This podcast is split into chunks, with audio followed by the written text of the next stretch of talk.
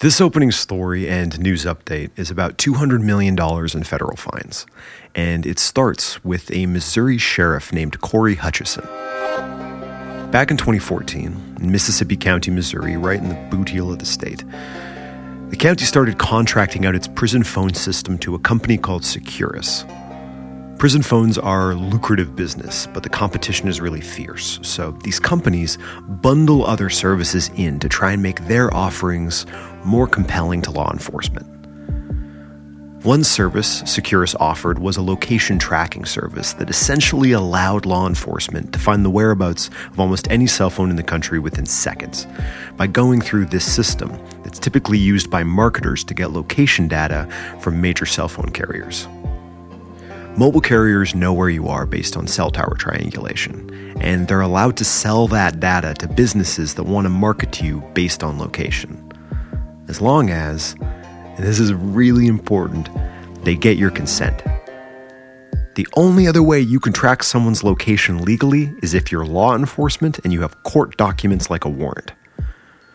So, what happened was this company, Securus, made a deal with cell phone carriers to buy that location data which they would provide to law enforcement for a fee, as long as law enforcement uploaded those court documents, which is where Cory Hutcheson shows up. Because according to prosecutors, between 2014 and 2017, Cory tracked hundreds of people without their consent. While he pled guilty to one count each of identity theft and wire fraud, he was originally charged with nearly 30, which even then pales to witness testimony from another sergeant that said that Hutcheson personally tracked him 64 times, 24 in a single day. All in, Sheriff Hutcheson applied for thousands of searches and illegally accessed hundreds of people's information, according to prosecutors. And if you're wondering, hey, I thought law enforcement had to upload a warrant to get this info. This is how we get to those fines. Mobile carriers are legally responsible for the safety of your personal information. When they license it to a company like Securus, it's the carriers that are responsible for making sure that Securus isn't giving out that info to anyone they're not supposed to. So when, instead of warrants, Sergeant Hutcheson uploaded completely irrelevant documents, including his health insurance policy, his auto insurance policy, and pages from the sheriff's training manual. Securus should not have given him that private information. But they did. And since the telecoms gave it to them, we arrive here, where last week the FCC proposed 200 million in fines to the telecommunications companies for failing to secure their data. We're going to talk a little bit more about what that means on this Hacked News Update.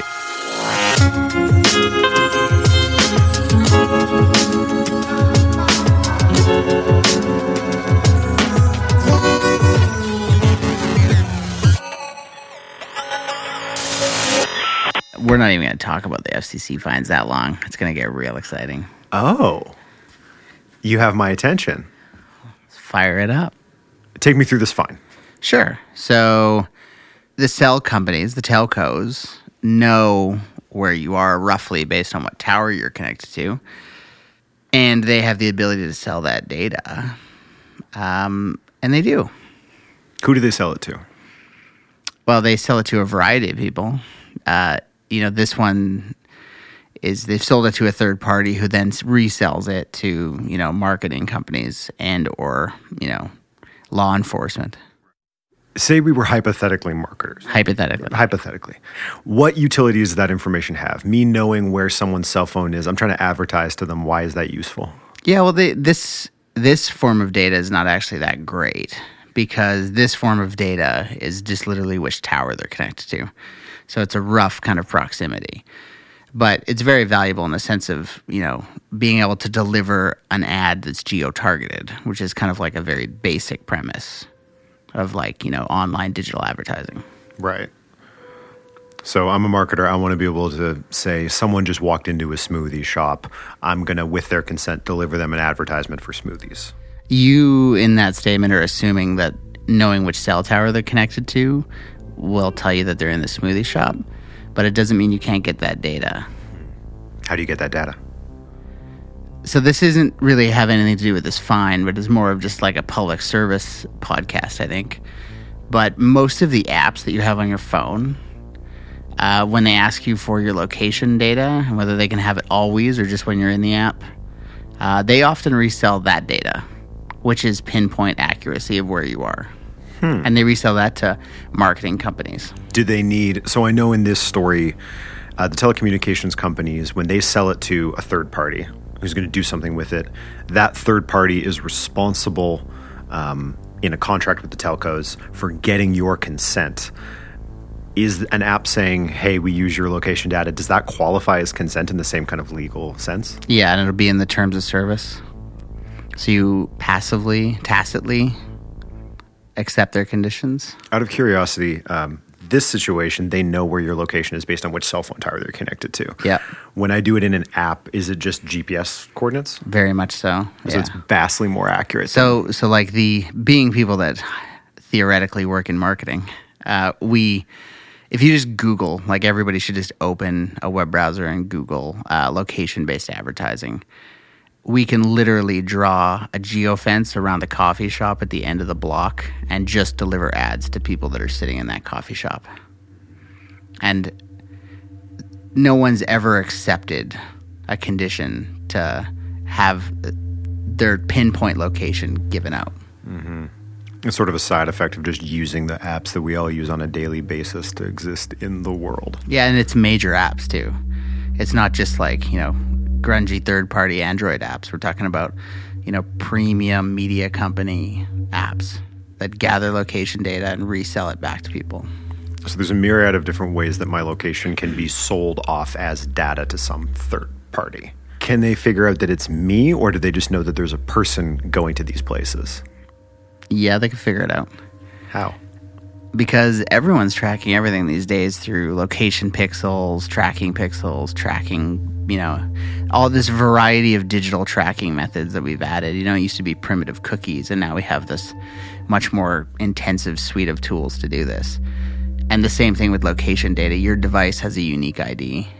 So eventually they can pair your device ID to other tracking pixels, which allows them to tag you with, you know, geographic, demographic, and psychographic data that they're pulling from your other social media platforms.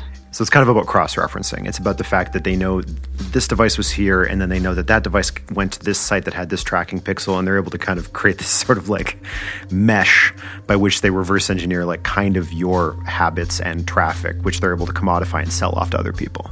Yeah, right. So, like, say, uh, you know, in the location based advertising game, say, you know, we're a major coffee franchise and we really want to target people that have, you know, when they're in our shop, we want to present them with this offer. And if they're of this psychographic makeup, that's really possible. You know, we've willingly torn down all the wa- walls of our privacy in, in certain ways. Inherent to this whole discussion, there's this idea that being a company that has this information about you is a privileged position. It's sensitive information, and this proposed FCC fine is a result of the fact that the uh, cell phone companies behaved in a way they, they treated the information very cavalierly. They gave it out to someone who had not um, checked all the boxes and was giving out to people that shouldn't have access to it at all. That's with the cell phone companies. This other thing that we're talking about, where you're able to be tracked based on kind of GPS data through uh, mobile movement and websites. Do you happen to know if there have been any giant lawsuits about that? I don't think so.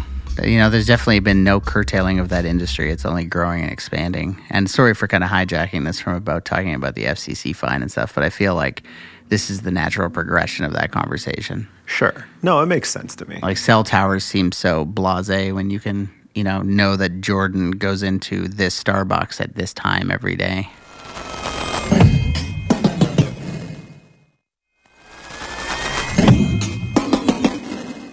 T-Mobile, which is one of the biggest Yeah. um, proposed fine recipients. I think it was like 91 million for them. I think they had 2018 revenue of 43 billion and like a net income of 2.8 billion. Yeah. So this is a slap on the wrist. This is a symbolic gesture from the FCC saying, "Hey, we had rules in place. We actually got rid of a lot of those rules over the last three years, um, and you still managed to find a way to break them." This is a symbolic Sure. nod that doesn't really get to the heart of the problem.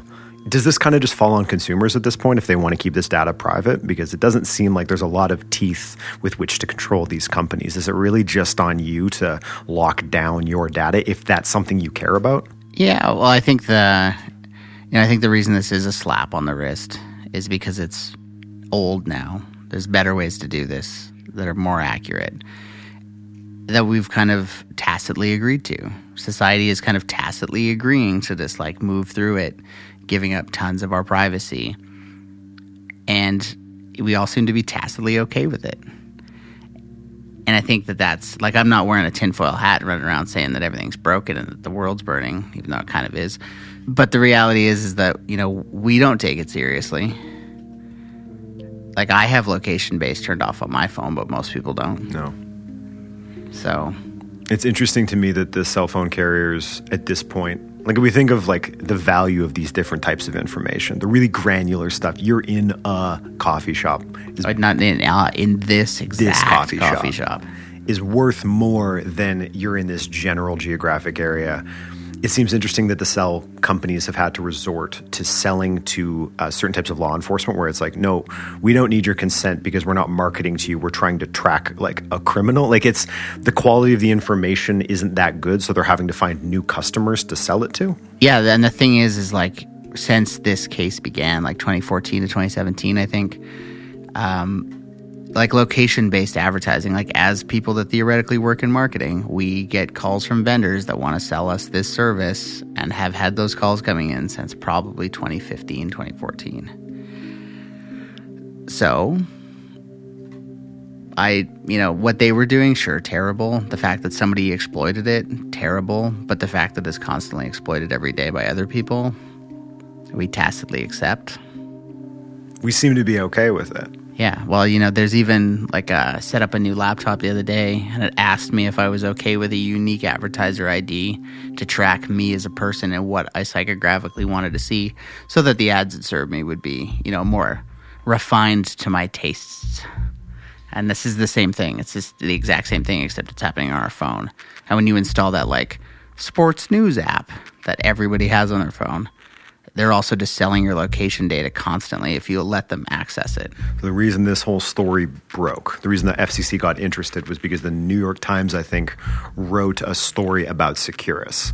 And the whole Securus story turns on the fact that there was one guy who was manipulating this. And we could all wrap our heads around that. We could picture one guy sitting in a computer looking at something he shouldn't have because he had privileged access to information that he had no right getting access to. Through this trickle down effect of corporate, I don't, I don't know what, maybe no one just kind of paying enough attention. Um, it's interesting that that's what it takes to get people to pay attention, specifically to have there be a legal response to it. A whole bunch of media attention uh, has to get pointed like a spotlight on one of these things before there's going to be any kind of a response. Well, I think that that day is coming for location based advertising. Like it's just so effective. Like if you imagine it, like I'll, we'll tell the tell the scenario of this that people will like. You know, imagine we run the independent coffee shop on the block, and there's a Starbucks on the corner, and we geo fence the Starbucks and run shop local ads to everybody that goes there to try and drive them to the independent coffee shop. But in reality, the opposite is happening, where they're you know selling Starbucks ads to the independent, but whatever. But the the gist of it is is is it it's very effective, but at the same time, it's I don't know, it's ridiculous. Yeah, water boiling and the frog not realizing it Totally. kind of situation. Yeah. Thanks for listening to this Hacked Update. If you like the show, rate and subscribe, or check us out at patreon.com slash hacked podcast. Find us everywhere at Hacked Podcast. Talk to you next week.